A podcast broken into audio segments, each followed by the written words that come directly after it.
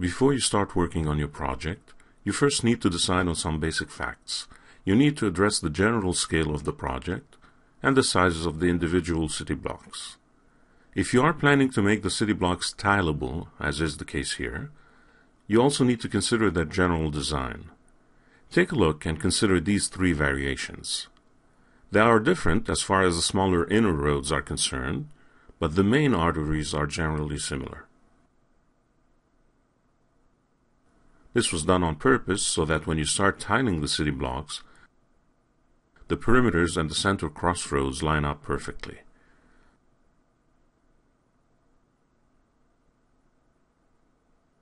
Also, the symmetrical nature of the perimeters and central axes work equally well if the city blocks are rotated in increments of ninety degrees.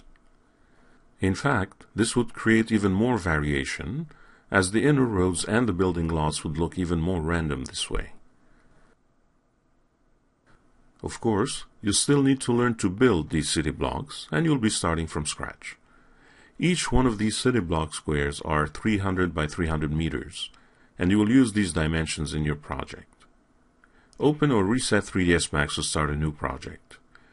Typically, the first thing you'd want to do is set up your scene units under Customize Units Setup. For this project, set your system units setup to feet instead of the default inches. There are a couple of reasons for that. First, this is a large-scale scene that will span to hundreds or even thousands of feet. You probably won't need accuracy down to an inch. More importantly, we may be using the scene at a later time for some Autodesk Revit interoperability. Interoperability between Revit and three D S Max works best when three D S Max system units are set in feet. This will be discussed more in detail in due time, but for now, choose feet as a systems unit.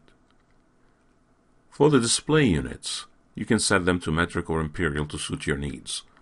Personally, I like to use meters for architectural projects. Click OK to accept the changes and exit the dialog. While you're at it, you may want to make a few additional changes before moving on. Typically, in architectural environments such as this, it is rather common to use the Mental Ray Renderer. From the Render Setup dialog, switch the Production Renderer to Mental Ray.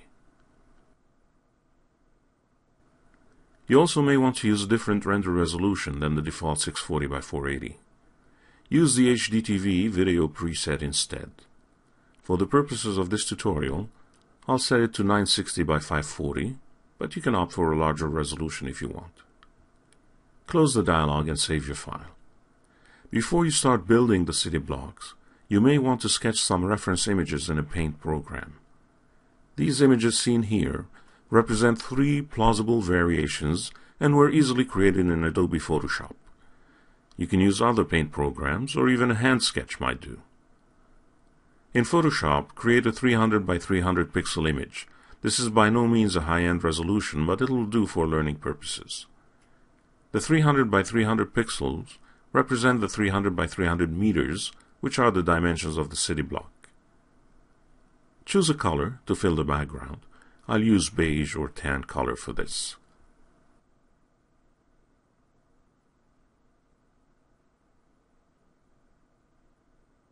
Set guidelines at the center of the image by dragging the horizontal and vertical rulers. Create a new layer and switch the color to black or dark gray. Using the Selection tool, select the whole drawing. You are about to draw the perimeter roads. The perimeter roads are three lane wide on each traffic side. A lane is typically about three and a half meters wide, or about twelve feet. Three lanes are therefore about ten and a half meters wide, represented by ten and a half pixels. Since you can't really draw half a pixel, you round it up to eleven pixels. From the Edit menu, choose Stroke. Specify a width of eleven pixels and a location to the inside of the selection, and then click OK. Click outside the image to cancel the selection. Next, you'll work the center axis roads. Create a new layer between the perimeter and the background. Change the main color to medium to dark blue. Select the Brush tool and change the palette to square brushes. The central roads are two lane wide in each direction, so that's four lanes in total. A total of four lanes translate in a fourteen meter wide artery. That's three and a half meters times four. Set the brush to fourteen pixels and then choose the pen tool. Click a point to the left of the image on the horizontal guideline. Hold shift to draw a straight line and click a point to the right of the image. Next, right-click inside the image and choose Stroke Path. Ensure it is set to brush mode so it can read the brush adjustments you made earlier, and click OK. Right-click again and choose Delete Path. Repeat the procedure for the vertical main center road.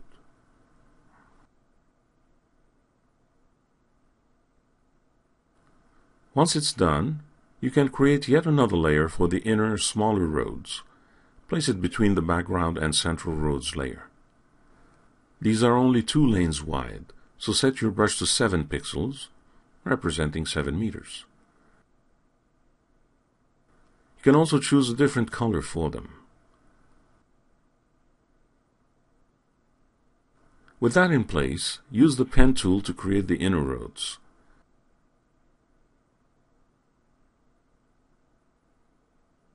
Make sure you delete a path after you're done with it, otherwise you're just extending an existing path.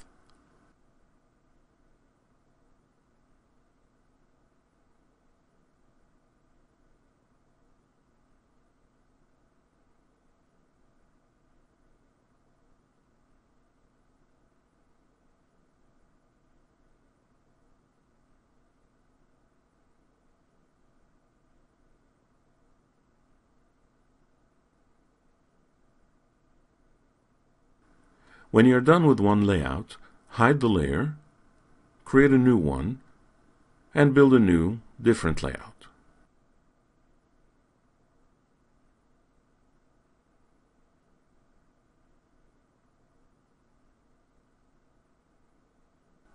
The more layouts you create, the more variation your cityscape will have, but for this project, we'll stick with three. If you'd rather do more, by all means, feel free.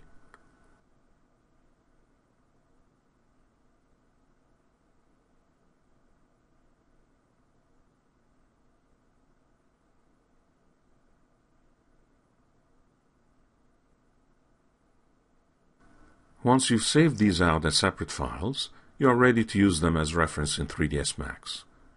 This is what you do in the next movie.